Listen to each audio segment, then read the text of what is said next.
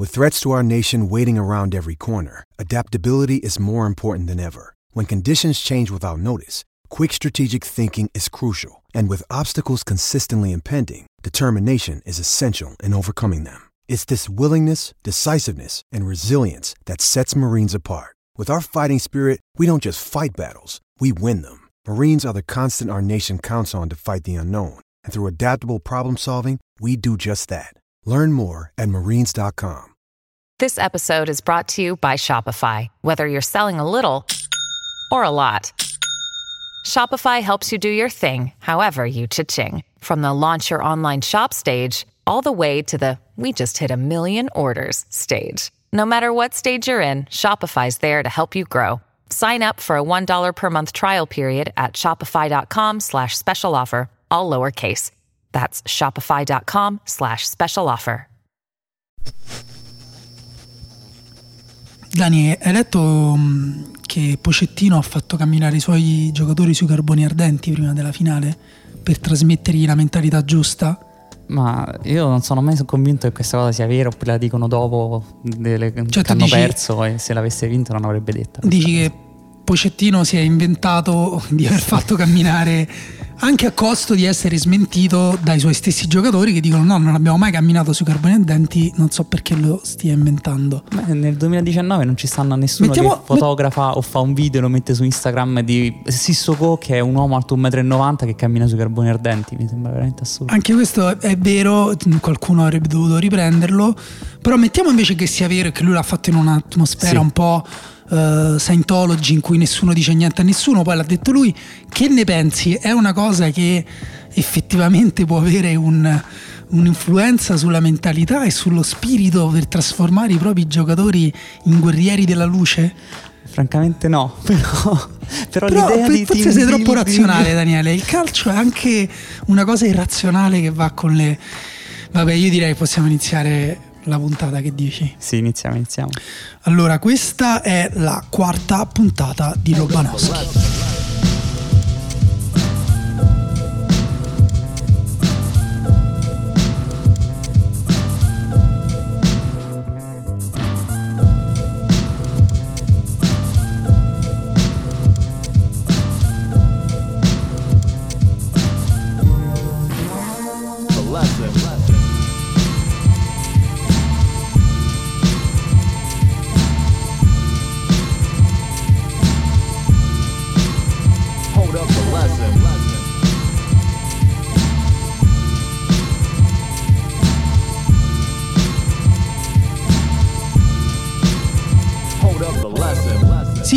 La quarta, dicevamo, la quarta puntata di Lobanowski perché non contiamo la puntata eh, Preview. preview della finale in cui eh, ovviamente non ci abbiamo preso perché eh, un gol arrivato al ventesimo secondo eh, era imprevedibile però questo è Lobanowski è il podcast di tattica di Fenomeno che trovate su fenomeno.eu eh, su tutti i social Facebook, Twitter. No Twitter no l'abbiamo snobbato. C'è Instagram di Fenomeno con tantissime O dopo credo 6 e fatto in collaborazione con Spreaker e trovate anche su Spreaker ovviamente, poi trovate su iTunes, trovate su Spotify.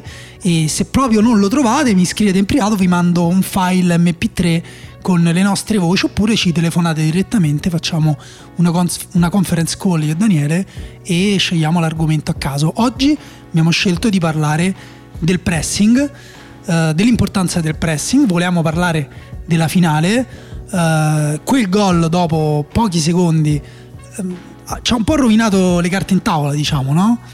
Sì, diciamo che ha impostato la partita che speravamo che non succedesse, ovvero Liverpool già era più forte e Sì. si è ritrovato con un vantaggio enorme per tutto il resto dei 90 Esatto, abbiamo, abbiamo detto noi che Liverpool era la squadra che poteva esercitare un controllo sulla partita con la palla a tre piedi, però Liverpool si è accontentato di esercitare un controllo senza la palla a tre piedi perché si può fare anche quello, però al tempo stesso non si può neanche eh, sorvolare troppo rapidamente su una partita comunque che è stata giocata ad alta intensità, che il Tottenham non voleva in nessun modo perdere, che anche se non ci sono state è un po', un po' paradossale, mi rendo conto che stiamo passati da un calcio in cui diciamo non guardate solo i gol, non guardate solo i pali o le occasioni, eh, ma guardate anche la prestazione adesso arriviamo a dire guardate anche la prestazione di una squadra che non ha creato occasioni da gol. Il Tottenham in un certo senso, come ha sottolineato bene, qui vi do subito un consiglio, c'è una bella analisi anche di Michael Cox sul suo sito, ha sottolineato che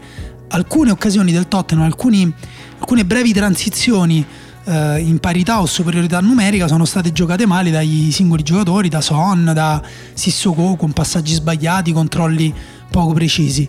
Però ecco, diciamo, il Tottenham se l'è giocata, il Liverpool ha meritato, ha vinto anche eh, con un controllo esercitato piuttosto bene tramite la sua strategia difensiva. Non è che il Liverpool, come qualcuno ha cercato di dire, no? Dani è stato dietro a guardare il Tottenham giocare. No, diciamo che non è stata una bella partita, però comunque è stata una bella partita per motivi tecnici più che altro, troppi errori dal punto di vista tecnico.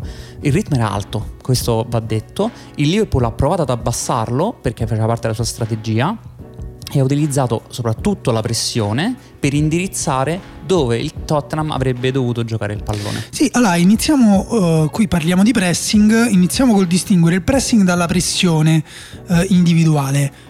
Quando si parla di pressione è o individuale oppure non è organizzata, nel senso due giocatori magari partono dietro la palla o intuitivamente vanno a mettere pressione sulla difesa o sul centrocampo avversario, però il pressing è quando fondamentalmente è organizzato e inserito in una uh, strategia di squadra, quindi è fatto in determinate zone, a una determinata altezza um, in un determinato momento perché a volte il pressing, il pressing può anche essere esercitato in un momento piuttosto che in un altro o con dei determinati, lo diciamo subito, tanto non, non, stiamo, non faremo un podcast, eh, come dire, ipertecnico, esatto, in cui parliamo. Però c'è una cosa che si chiamano i trigger, che sono sì. eh, quei momenti in cui la squadra che deve pressare sa che deve partire in quel momento quando per esempio il più classico la palla passa dal centrale di difesa al terzino. Sì diciamo che noi li possiamo tradurre come grilletti però è bruttissimo. No, Io, a me piace inneschi allora. Esatto a me piace inneschi preferisco. Eh, tu vedi eh, quando prepari la partita qual è il pattern di gioco della squadra avversaria? Sai quando l'avversario si trova in una posizione critica ad esempio la linea di fondo e il pallone vicino alla linea di fondo e lì attacchi con più uomini. Lì quindi la tua pressione diventa organizzata e diventa pressing. Esatto, molte squadre pressano quasi eh, esclusivamente o comunque molto di più quando c'è appunto una situazione di palla inattiva, una rimessa dal fondo sì. o una rimessa laterale. Soprattutto in Italia. Eh, soprattutto in Italia dove il, ten- il pressing viene usato eh, diciamo quasi, non dico esclusivamente, ma soprattutto per impedire alla squadra avversaria di giocare, sperando che la squadra avversaria calci lungo e poi si arrivi alla palla contesa. Sì. Lo scopo del pressing può essere questo, ovviamente, quello di ostacolare la squadra avversaria e di magari di costringerla all'errore, ma può anche essere quello di recuperare attivamente la palla, andarla proprio a togliere dai piedi figurativ- figurativamente o, o, no degli avversari. Sì, se vogliamo tornare alla finale, come pressava ad esempio il Liverpool? Il Liverpool pressava con Firmino che si trovava tra il difensore che aveva la palla e il mediano che doveva ricevere del Tottenham e poi aveva Salah e Mané, le due ali, che si trovavano con il corpo posizionato per impedire il passaggio verso il terzino, appunto il trigger. Nel momento in cui il Tottenham allargava il pallone per Rose, faccio un esempio, a quel punto Salah scattava con la pressione, Fe, eh, Fir, eh, Firmino si appostava nella zona per impedire il passaggio indietro al centrale e solitamente il Tottenham doveva a quel punto o lanciare lungo e quindi molto probabilmente perdere il pallone o tornare indietro proprio al portiere e quindi rallentare tutta quanta l'azione. Esatto, ehm, secondo consiglio c'è una bella analisi su Ultimo Uomo di Federico Acquet dove questo aspetto del gioco del Liverpool è stato sottolineato molto bene, in particolare la capacità di Firmino di pressare il difensore centrale sulla linea di passaggio che lo collegherebbe al suo centrocampista alle spalle di Firmino che Firmino non vede, in questo caso ci vuole un talento simile a quello dei trequartisti quando hanno la palla o comunque devi girarti spesso per guardare, proprio per oscurare quella linea di passaggio e tagliando così fuori due giocatori. Se invece andiamo a vedere come faceva il Tottenham e come ha sempre fatto il Tottenham eh, di, di Pocettino, un giocatore prende in consegna il playmaker eh, da dietro eh, mentre l'attaccante va in pressione sul, sul difensore oppure va in pressione su un difensore piuttosto che su un altro per far giocare il difensore meno, meno abile magari. Questa particolarità di Firmino che è in grado di fare questo gioco molto bene, da una parte espone il Liverpool ha una debolezza perché se il centrocampista si muove abilmente, mi viene in mente Giorginio, Sì. un giocatore che se non viene marcato a uomo, Gli bravissimo. smarcamenti sono molto buoni. Esatto. E poi anche il fatto che il Tottenham in realtà aveva due centrocampisti. Poi non sono stati bravi loro, anche questo Federico Acque l'ha sottolineato bene nell'analisi che vi invitiamo eh, a leggere. Noi C'è, non c'è un'ultima cosa che vorrei aggiungere perché se ne parla poco, se ne è parlato poco nell'analisi è accennato. Fabigno viene utilizzato per questa partita avanzato rispetto alle mezzali. Lui che è il mediano davanti alla difesa, in fase di pressing supera la linea dei centrocampisti per andare proprio a, ad attirare a sé il centrocampista del Tottenham e liberare Firmino dalla situazione di stare in mezzo. Sì, esatto, questo quando eh, ovviamente il Liverpool parte, eh, come dire, aziona Il il, trigger, meccanismo sì. del pressing. Poi ecco, noi non faremo esempi particolarmente eh, attuali perché la stagione è finita. Sarebbe ehm, inutile anche andare a dire come le squadre pressano perché speriamo, si spera che cambieranno. Lo- magari lo faremo l'anno prossimo, vediamo con le squadre più interessanti, però lasciami notare che come eh, abbiamo iniziato questo podcast parlando dell'illusione del pressing perché Sì. era fondamentale nella partita della Juventus. Juventus e Napoli sono uscite da una parte perché loro non avevano le- gli strumenti per uscire dal pressing avversario, ma anche perché il la loro offerta nel pressing non era all'altezza, non hanno messo abbastanza in difficoltà le squadre avversarie. Sì. Quindi la prima cosa da dire forse è che il pressing è diventato eh, forse lo strumento più contemporaneo di tutti, forse la, la singola ehm, situazione di gioco che caratterizza in maniera più forte cos'è il calcio contemporaneo. Sì, diciamo il possesso del pallone e il pressing. In Serie A il possesso del pallone è entrato nel linguaggio comune, soprattutto il Napoli di Sarri è stato molto bravo a creare questo seguito, il pressing ancora no. Il pressing ancora fa parte del calcio. Tu quando vai in Europa League, quando vai in Champions League, vedi le squadre che giocano, si dice, ad alta intensità. L'intensità è diversa dal pressing, intensità significa ad alto ritmo. Non è vero proprio questa cosa, che si gioca con un pressing più organizzato della Serie A. Esatto. Quindi c'è intensità, è vero, ma che anche in- indirizzata da una parte. Esatto, il pressing si può fare anche in maniera ragionata o addirittura piano, come quel detto latino accelerare lentamente, non, non mi viene, magari qualche ascoltatore lo saprà dire in latino, però per esempio il Liverpool non aveva quella foga no? che ancora il Liverpool di Klopp viene descritto con, con una squadra heavy metal come la descriveva lo stesso Klopp, forse era il Borussia, comunque il suo calcio heavy metal, Sì. però no, quindi molti hanno anche detto ah la partita più lontana dal Liverpool di Klopp, no perché il Liverpool in realtà sa quando eh, andare in pressing, quando rallentare, a che altezza posizionarsi. Poi va detto anche che il Tottenham è stato bravo a giocare a- comunque la palla a terra, a trovare comunque delle eh, soluzioni nei buchi del Liverpool, alle spalle del Liverpool. Mi viene in mente quella bella palla che ha dato, credo, al Derweireld da Son che ha, chiuso Trent Alexander. La migliore diagonale della Arnold. Champions League, quella di Trent Alexander Arnold. Esatto, quindi insomma per dire è stata una partita dove questa eh, situazione di gioco è stata fondamentale pur nel eh, contesto bloccato che tutti hanno, di cui tutti si sono anche giustamente lamentati perché una squadra aveva un vantaggio di un gol, la seconda non, non aveva mezzo, non aveva dei mezzi per eh, stravolgere la partita, per eh, cambiare totalmente il contesto. Nell'ultimo quarto d'ora si è aperto, però sempre una volta a favore, eh, ancora una volta a favore del Liverpool. Però se noi non andiamo a parlare dei vari singoli ehm, metodi utilizzati per portare il pressing, perché poi ognuno può arrivare a, un, um, come dire, a dare una forma al proprio pressing particolare. Dipende dai giocatori che hai. Dipende dai giocatori che hai, dalla il strategia. contesto, Se vuoi strategia. coprire il centro, magari in una squadra può in una partita coprire il centro, in un'altra partita ehm, ad esempio ostacolare, che ne so, ostacolare il playmaker, ma la- lasciare un lato debole e, e coprire solamente il lato forte, Sì. spingere la palla su un lato. Possiamo dire che ci sono più o meno tre modi, tre macro modi per affrontare il pressing, ovvero orientarsi sull'uomo, cioè di fatto tu marchi gli appoggi mentre uno va sul portatore di palla. Quello può essere un modo di pressare. facciamo un esempio semplice, questo in Italia l'ha portato ad una grande espressione Gasperini. Esatto, marcature quasi a uomo possiamo dire, tutto campo, in cui però c'è uno che va sul pallone e gli altri quindi che seguono a catena. Sì, Ga- Gasperini gioca anche proprio con un uomo in più in difesa per poter effettuare eh, le scalate, per poter poi andare a giocare in parità numerica a tutto campo, lasciando anche in parità numerica i difensori centrali. Quindi ci vuole grande coraggio, grande applicazione, grande intelligenza, però diciamo che eh, è anche non, non, penso, non so se è più facile rispetto alla- al coordinamento che ci vuole nel secondo metodo che è quello invece con orientamento sulla palla eh, però è eh, diciamo più quantomeno è più eh, brutale diciamo è più meno sofisticato è più un po' più rozzo diciamo Eh, poi eh, pure dipende pure Diciamo dai che gusti eh. dipende meno dagli interpreti. Perché tu puoi dire al tuo giocatore segui quell'altro, seguilo sempre per tutto il campo. Quindi è più facile da prendere per la parte della tua squadra. Serve comunque dal È punto di pure vista che- atletico una forma Sì, straordinaria. Non solo, non anche, vai. anche l'intelligenza nei duelli individuali, Sì, perché se lo dice la vero. persona sbagliata e si fa saltare, tu poi hai eh, invece hai la superiorità numerica a cascata perché sei in parità in tutto il campo.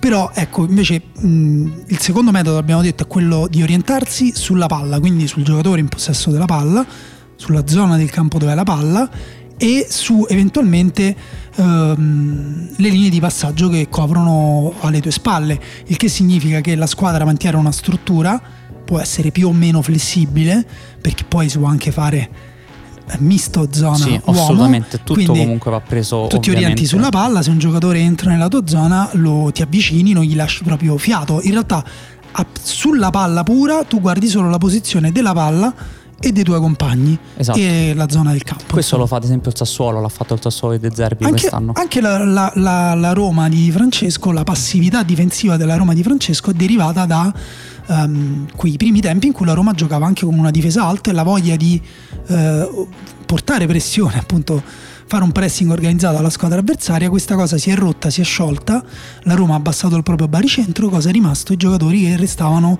nella loro zona e gli avversari che andavano un po' intorno, quindi bisogna ovviamente eh, allenare questa fase e secondo me non, magari non è più difficile in maniera pura perché richiede un'applicazione uguale dai giocatori, però è forse più difficile per gli allenatori. È molto sofisticata per allenatori. Per molto- allenarla, dico. Sì, eh. esatto. Dipende molto dalla bravura che si ha anche nella fase poi di possesso, perché tu recuperi il pallone e stai spesso in balia dell'avversario, perché tu ti sei messo in una posizione in cui vai sulla palla, non sull'uomo. Quindi deve essere molto bravo l'allenatore a quel punto ad avere delle transizioni offensive che permettono un ordine. Comunque, non- secondo me, il terzo metodo è quello che in Italia funziona di più. Di- difensive volevi dire. Sì, scusami, Eh, difensive. perché quando vieni saltato, Perché quando vieni saltato, poi a quel punto il Sassuolo, che questa cosa non la sapeva fare, ad esempio, ha preso un sacco di contropiedi semplicemente perché provavano a recuperare il pallone, venivano saltati e erano scordinati. Sì, E esatto. il terzo metodo, dicevo, è molto facile in Italia che si vede, lo fa la Juventus, l'ha fatto la Juventus di Allegri perché adesso non lo fa più, è quello di orientarsi sulle linee di passaggio, cioè avere una struttura chiara che permette al chi ha la palla avversaria di effettuare il passaggio e poi andare ad intercettare il passaggio. Sì, questo è, ehm, diciamo, secondo me è simile al, al secondo metodo, eh, però eh, si aggiunge su questo la possibilità di cambiare la propria struttura di gioco sulla base della squadra avversaria, aggiungendo magari dei meccanismi di pressione individuale Esatto. studiata. Quindi un giocatore parte in pressione su un determinato giocatore per spingerlo a fare quel determinato passaggio su cui poi interviene sulla linea eh, il nostro giocatore che anticipa e partiamo in transizione. Questo Allegri l'ha, l'ha allenato benissimo ed è forse quello che meno gli si riconosce purtroppo dei suoi anni in Serie A. La Juventus si adeguava benissimo agli avversari, imponeva il proprio contesto perché? Perché loro capivano tu come giocavi e si mettevano di conseguenza e, ti asfissiavano perché andavano a recuperare palla dove volevano loro. Sì, diciamo qualcuno eh, ha detto che questo modo di giocare è passivo oppure mh, eh, reattivo. Allora, è chiaramente alla base, noi usiamo sempre le parole reattivo e proattivo, alla base è un'idea di calcio reattiva, no? Perché se tu non sai oppure se la squadra avversaria, diciamo, non... eh, non, non- sai neanche con che squadra giochi, mettiamo, quindi Sì. non sai con che modulo è.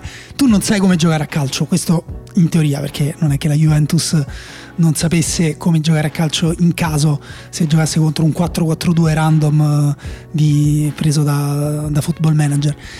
Però ehm, in realtà poi ci vuole una grande proattività per eh, portare le pressioni, anticipare e giocare anche le transizioni e lì veniva l'altra parte di Allegri che era nel eh, avvicinare i giocatori eh, che parlavano la stessa lingua calcistica, Sì. in modo che quando la palla era- era- veniva recuperata nascevano da sé le, le combinazioni e, mh, e le azioni di transizione, insomma.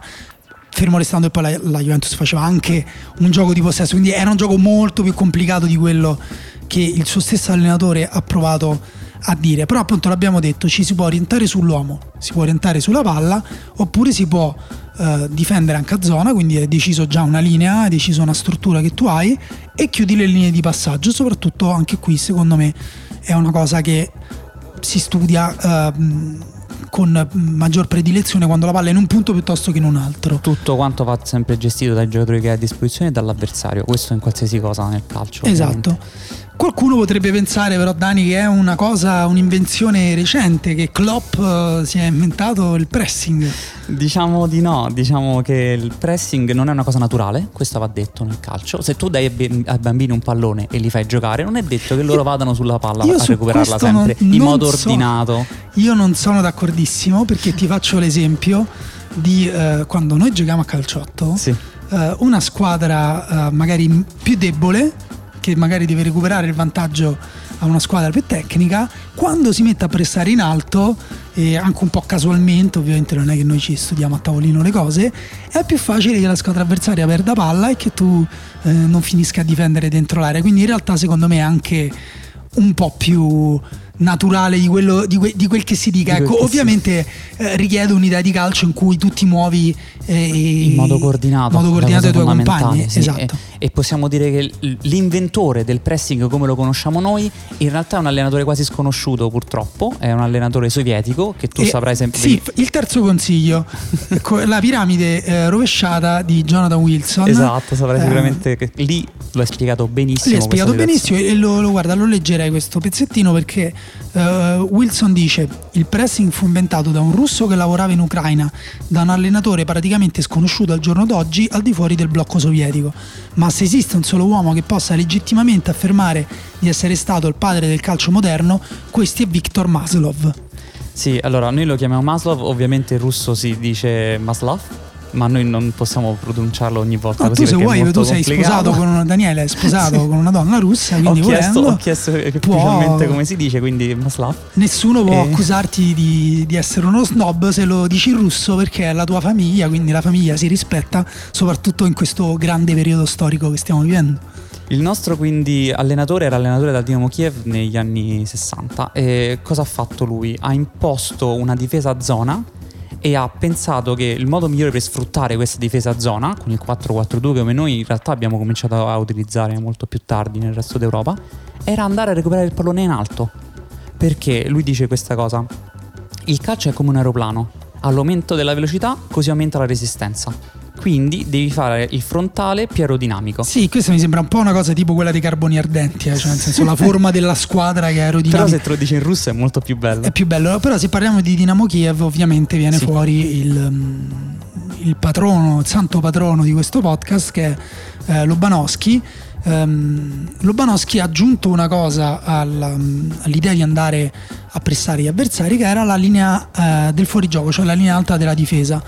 E mh, quindi l'idea proprio di andare a controllare eh, lo spazio eh, ostacolando i giocatori avversari e facendo quella cosa che noi abbiamo forse abbiamo detto volandoci un po' sopra nelle settimane passate ma restringendo il campo agli avversari. Questa è una cosa che chiunque abbia giocato a calcio sa per cosa la regola significa del fuorigioco, per la regola del fuorigioco, ma anche per eh, mh, quando sei circondato da avversari e non hai luce, il campo diventa piccolissimo. Sì, Quando, quando hai pochi secondi per giocare, il campo è più piccolo anche, quindi anche Esatto. tempo e spazio in questa cosa si collegano. Es- Poi ci sarà anche un aneddoto che vedremo dopo di un altro allenatore.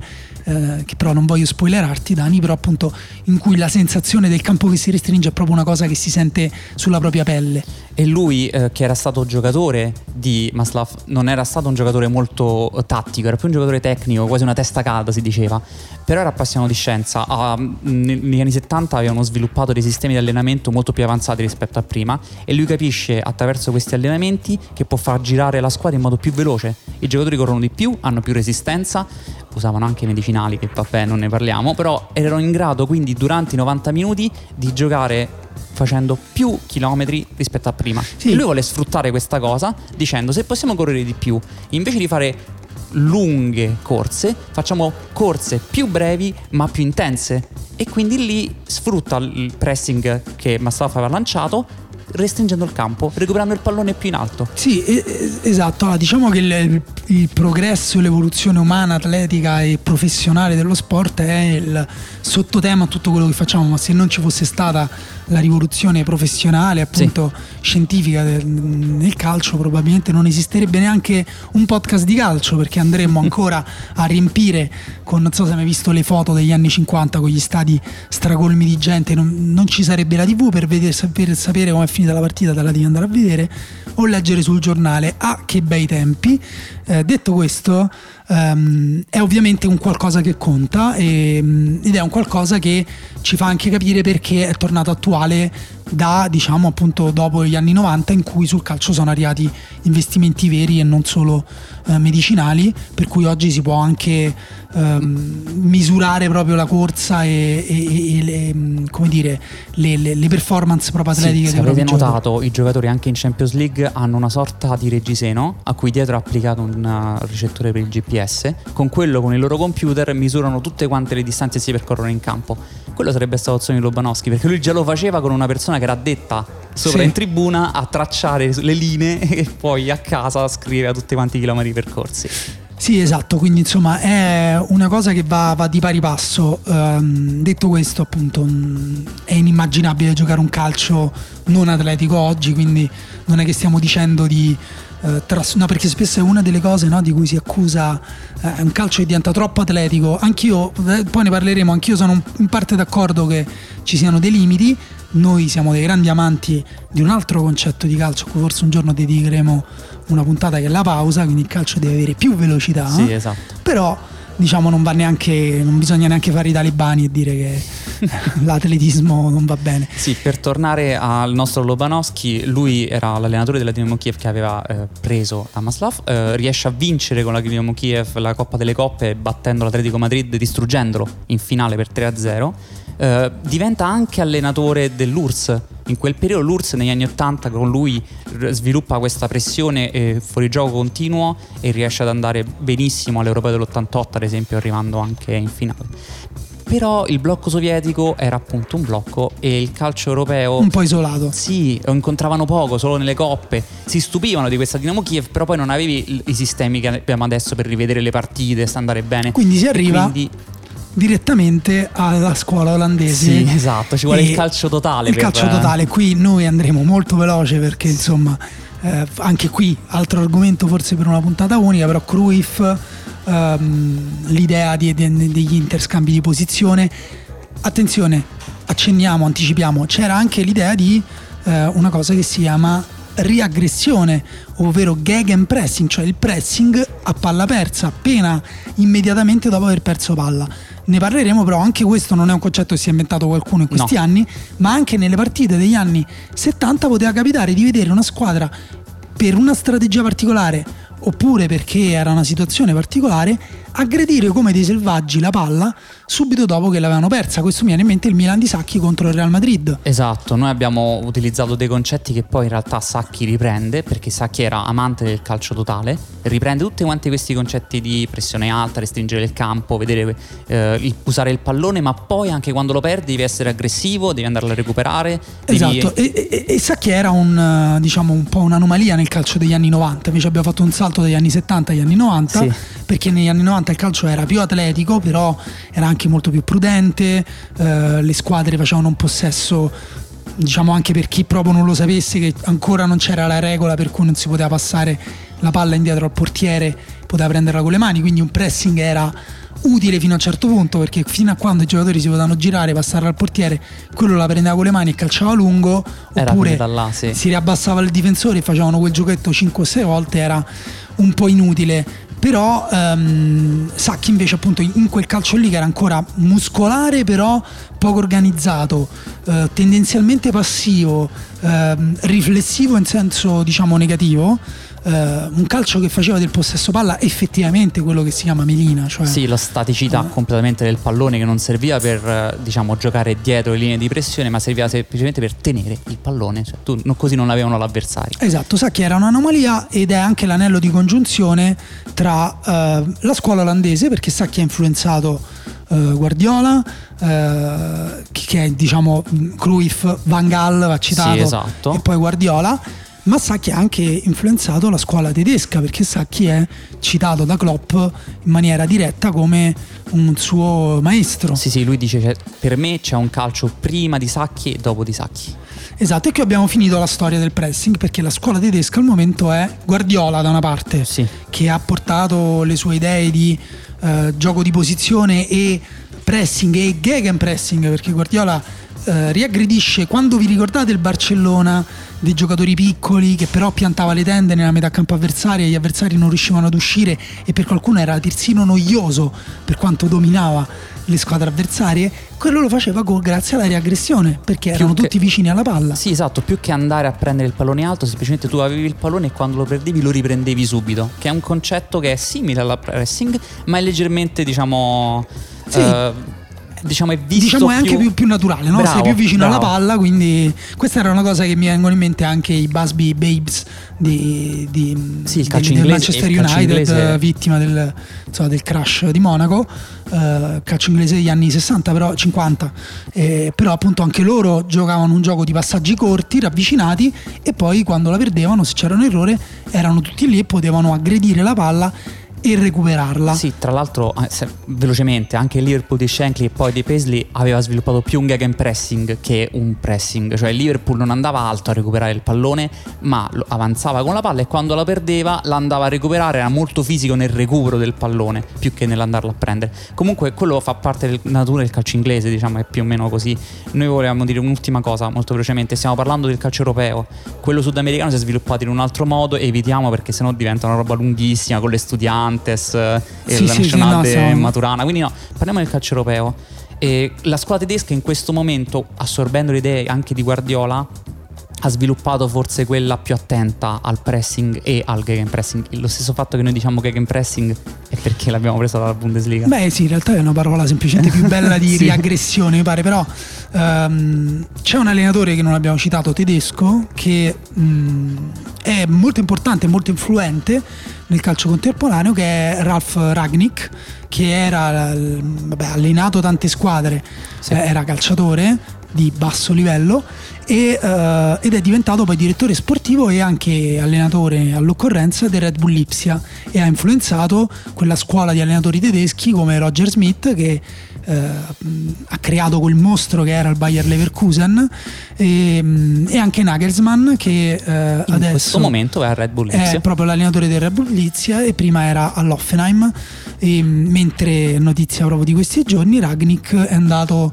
a cambiare il calcio americano partendo da Red Bull New di New York. Vedremo perché tra l'altro se un giorno la nazionale americana verrà preparata ad altissimo livello sul pressing e sul gegenpressing eh, probabilmente sarà eh, come dire difficile per le squadre eh, anche europee da battere ricordiamo quanto fu difficile battere l'Italia di Conte proprio perché era organizzata su principi di questo tipo Sì, diciamo velocemente che Ragnick era quasi un eretico all'inizio della sua carriera di allenatore, perché era visto come un visionario. Eh, il successo di Klopp però al Borussia Dortmund permette a Ragnick di dire ah, avete visto? Si può vincere facendo la pressione e facendo la reaggressione, allora fatemi, fatemi dare, diciamo, datemi un budget quasi illimitato, come ad esempio succede all'Ipsia, e vi faccio io questo laboratorio. E con gli anni, lui da direttore sportivo prima, poi da allenatore, poi ancora direttore sportivo, ha sviluppato una serie di giocatori con caratteristiche simili, ad esempio eh, non sono altissimi perché devono essere più reattivi, eh, possono cambiare più ruoli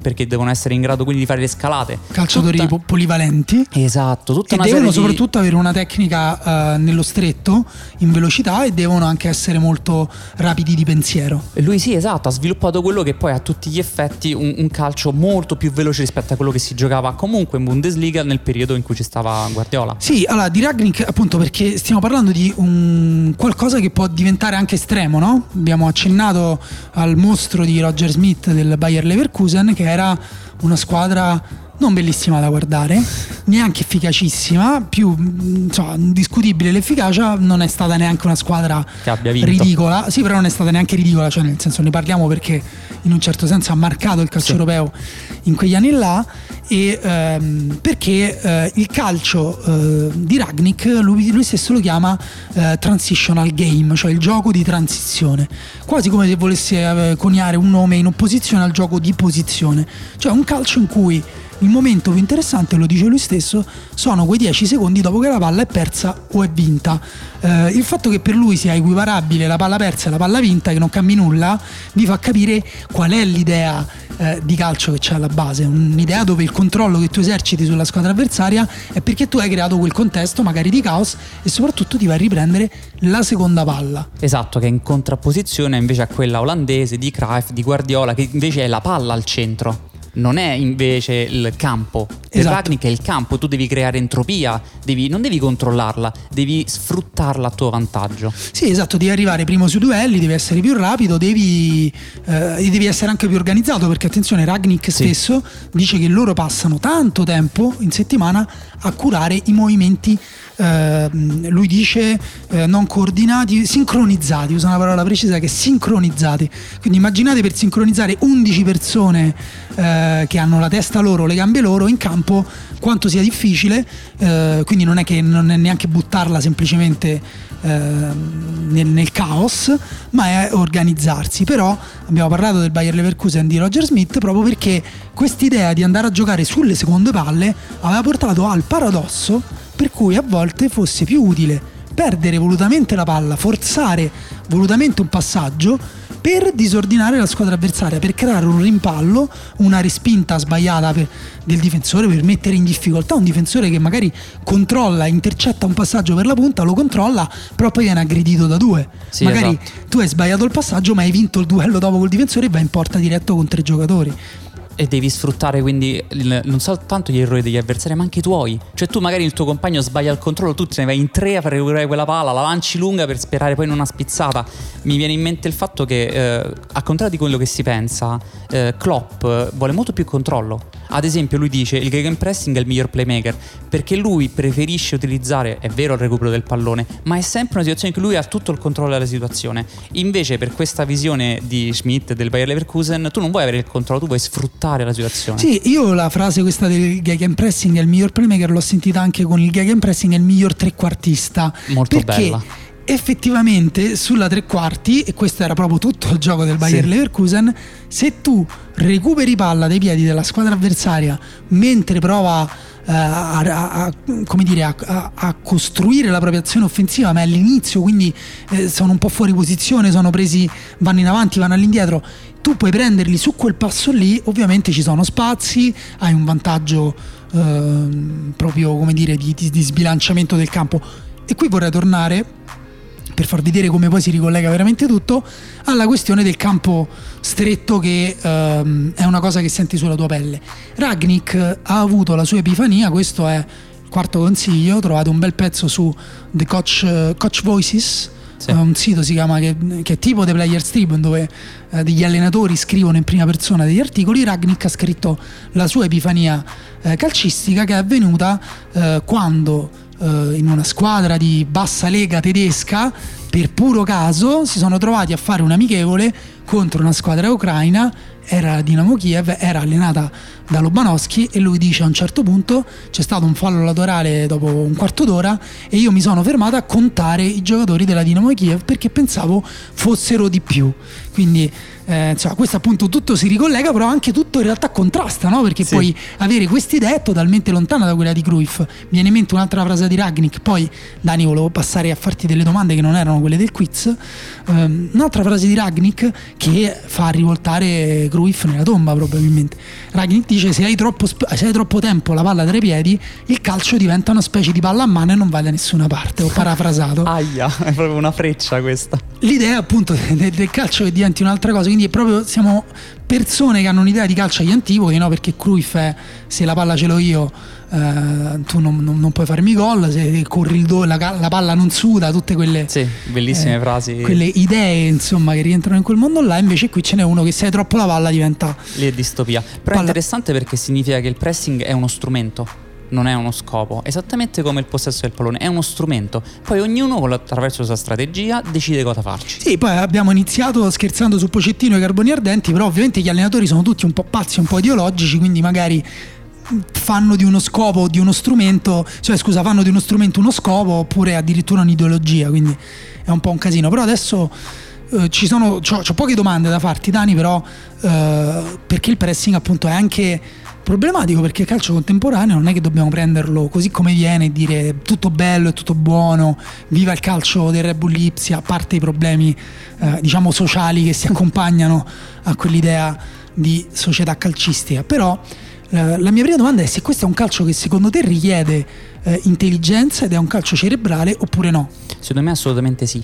Eh, lo stesso Nagelsmann, adesso allenatore del Red Bull Lipsia, ha detto che la parte più importante del calcio è la reazione, la reattività del cervello ad una situazione. Quindi leggi e reagisci quello che succede e questo fa parte dell'intelligenza umana. È vero, è un'intelligenza che poi diventa una seconda natura, Esatto. una, mm, sono dei riflessi mentali come quelli che può avere un atleta, ehm, che ne so, hai presente quelli, quelli che vanno sulla, sulla- sulla barra no? in palestra, eh, i ginnasti, eh, che hanno la- la- il loro corpo, registra i micro movimenti, la- i micro spostamenti del peso e reagisce con dei muscoli a volte anche profondi, senza che ci sia un pensiero cosciente alla base. Certo, io ti dico, ti rispondo, Dani, a me il, calcio in cui si vede che c'è un pensiero cosciente di un giocatore comunque continua a piacere. Sì, perché il contraltare è il fatto che è meno creativo. È un calcio molto più meccanico, perché tu ogni volta devi leggere e, reagire, leggere e reagire. Non c'è spazio per la creatività, che poi in realtà è uno dei motivi per cui amiamo tanto il calcio.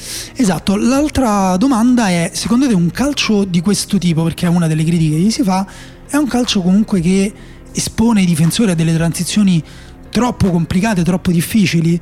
Eh, a me viene in mente per esempio Van Dyke, che invece è un fenomeno in transizione e che quindi si esalta ancora di più a giocare con la difesa alta di, eh, di, di- di Klopp. Poi per carità, a volte può la difficoltà è dietro l'angolo per tutti. Secondo me sì, secondo me è un tipo di calcio per cui i difensori centrali devono essere molto bravi con i piedi, perché devi resistere alla pressione avversaria, devi saper uscire, ne abbiamo parlato una puntata intera, e devi essere anche molto veloce nel breve, perché il momento in cui tu hai il campo alle spalle e la tua squadra perde il pallone, devi andare davanti a recuperarlo in avanti. Oh, sì, attenzione, oppure palla- devi andare indietro. Quello che e dico, quindi devi essere palla- bravo anche nel lungo. Se la palla non la prendi, poi devi andare indietro, quindi tu devi essere reattivo e tornare indietro e devi avere anche la capacità. Tant'è vero che il miglior centrale degli ultimi anni è stato chi? Sergio Ramos. Che cosa faceva Sergio Ramos? Esattamente questo. Era in grado sia di andare in avanti che andare indietro. Quanti Sergio Ramos ci sono nel mondo? Pochi, quindi il difensore Però- centrale oggi è, è meno o più avvantaggiato, è molto meno avvantaggiato rispetto a Però prima. secondo me in realtà il fatto che i migliori difensori eh, contemporanei siano tutti difensori molto adatti a questo tipo di gioco Sì. ti fa capire che secondo me bisogna creare difensori di questo tipo. Il difensore che, ti sta de- che, che difende bene in area di rigore a sportellate, eh, sui colpi di testa, sui cross eccetera, secondo me effettivamente è un po' un limite, limita un po' la propria squadra. In questo senso eh, ti faccio una provocazione invece, siccome Murigno è un allenatore molto intelligente, molto eh, gli piace dipingersi come furbo, non è che arriviamo zitti zitti a dire che in realtà mettersi dentro l'area a difendere, aspettare è una strategia sciocca, stupida? Eh, questo è molto complicato perché eh, effettivamente se tu hai un calcio di transizioni come lo vuole Ragnick, eh, affrontare una squadra che si chiude non ti concede queste transizioni. Se tu non hai la capacità a quel punto di muovere il pallone, di eh, far uscire la squadra dall'area avversaria, di giocare dietro le linee di pressione, se ne hai tutti quanti questi concetti, non ce li hai, non sai cosa fare con la palla, finisce che eh, sei completamente spinto a lanciare lungo e giocare sulla seconda palla. Tu lanci lungo verso la punta, speri in una spizzata, speri nel trequartista che arriva.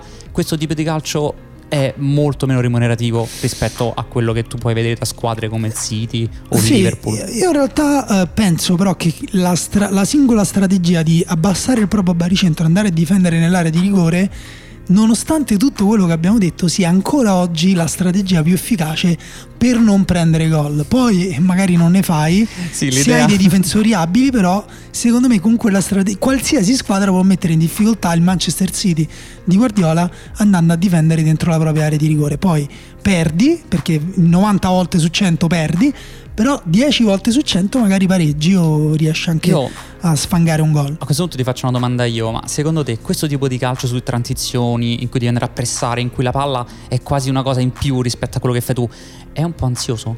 Sì, a me fa venire l'ansia proprio fisicamente, l'hai detto te, è un calcio meccanico, secondo me è un calcio in cui si esprimono anche alcune qualità umane e meno altre, e è un calcio in cui ci sono meno invenzioni, c'è meno creatività, l'hai, l'hai- detto te, ma meno, ci sono anche meno giocate perché la palla sta meno ferma, è più veloce, sta spesso per aria. E mm, poi magari ci sono delle giocate pazzesche perché se tu prendi anche prendiamo un giocatore italiano che è perfetto per quel calcio là anche se non ha funzionato nel calcio tedesco che era Ciro Immobile alcuni gol di Ciro Immobile sono pazzeschi Sì. però tu fatichi a riconoscere in Ciro Immobile delle doti calcistiche atemporali un talento puro no? quindi è un calcio un po' eh, molto molto calato nel, nel contesto contemporaneo insomma un po' lontano da un'idea anche astratta e un po' ideale che però per me non è neanche così sbagliato avere di calcio. Tu che te, te invece pensi che ansioso oppure mi facevi la domanda perché volevi vedere se ero proprio un superficialotto? È una domanda retorica la mia. Cioè, quindi eh, ufficialmente ansioso, va bene. Allora passiamo ad altre domande retoriche con il quiz di Marco Dottavi. Voi lo trovate su fenomeno.eu. Ci sono, eh, come al solito, tante domande intelligentissime perché Marco Dottavi, diciamo, è un po' un genio. Noi possiamo eh, freggiarci del suo talento perché viviamo in un'epoca, in un'epoca in cui è facile sfruttare i geni. Quindi grazie Marco che ti puoi sfruttare da noi. Ehm, Grazie Marco. io di Dani ti faccio poche domande perché ce ne sono 5 sul sito, voi ne troverete 5, io te ne faccio poche. È su Virgil van Dijk questo, ehm, questo quiz.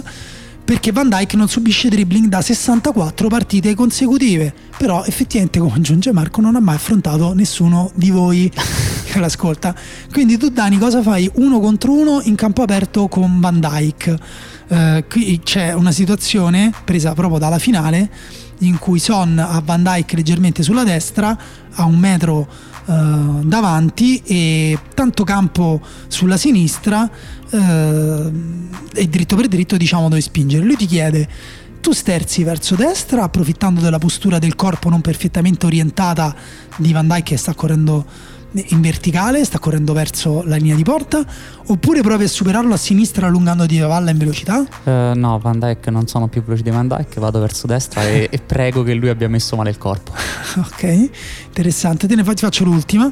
Non ti dico che cosa significa questo, perché Marco, come sai, poi ti, ti dice che rapporto hai con tuo padre a seconda delle tue risposte. Tu devi puntare Van Dyke dal, vertice- dal vertice destro dell'area di rigore. Ah, ok. Ok, quindi eh, vertice destro difensivo, quindi Sì. sei sulla tua fascia sinistra, all'altezza dell'area di rigore e, e Van Dyke ti aspetta lì sul- sullo, sullo spigolo dell'area. Marco ti chiede, vai sul fondo e speri che tirandogliela addosso ottieni almeno un calcio d'angolo. Rientri sul destro, rientri ancora sul destro, aspetti che il difensore in recupero vada a sbattere contro Van Dijk e poi ti raggiro all'incrocio. Qui ha messo un'immagine della- dell'amichevole o forse la partita di Nation League tra eh, Olanda e Germania in cui ha fatto ehm, eh, un'azione, una delle due azioni di questo tipo Coman, eh, non ti dico come è finita Coman, anzi te lo posso dire, Coman è rientrato e ha, ha tirato a giro sotto l'incrocio ha segnato e qualcuno è riuscito anche a dire che era colpa di Van Dyke. Eh, tu Daniele che cosa dici? E io faccio la Coutinho, quindi rientro, rientro e tiro giro sul secondo A palo. caso, A come caso, viene, viene. sperando che qualcuno la tocchi. Va bene, io invece mi- in questi quiz mi posso immedesimare solo nei difensori perché sono un difensore. Io ringrazio Daniele Morrone, eh, ringrazio tutti quelli che ci hanno ascoltato in questa quarta puntata di Fenomeno. Spingetelo, fatelo ascoltare ai vostri amici, dateci dei feedback anche eh, negativi. Daniele prende molto bene le critiche, io un po' meno, quindi mandatele a Daniele Morrone. Su Twitter però. Su- no, in, DM però, a me, a me in DM, a me in DM per piacere. Grazie mille e alla prossima Alla puntata. prossima. Ciao.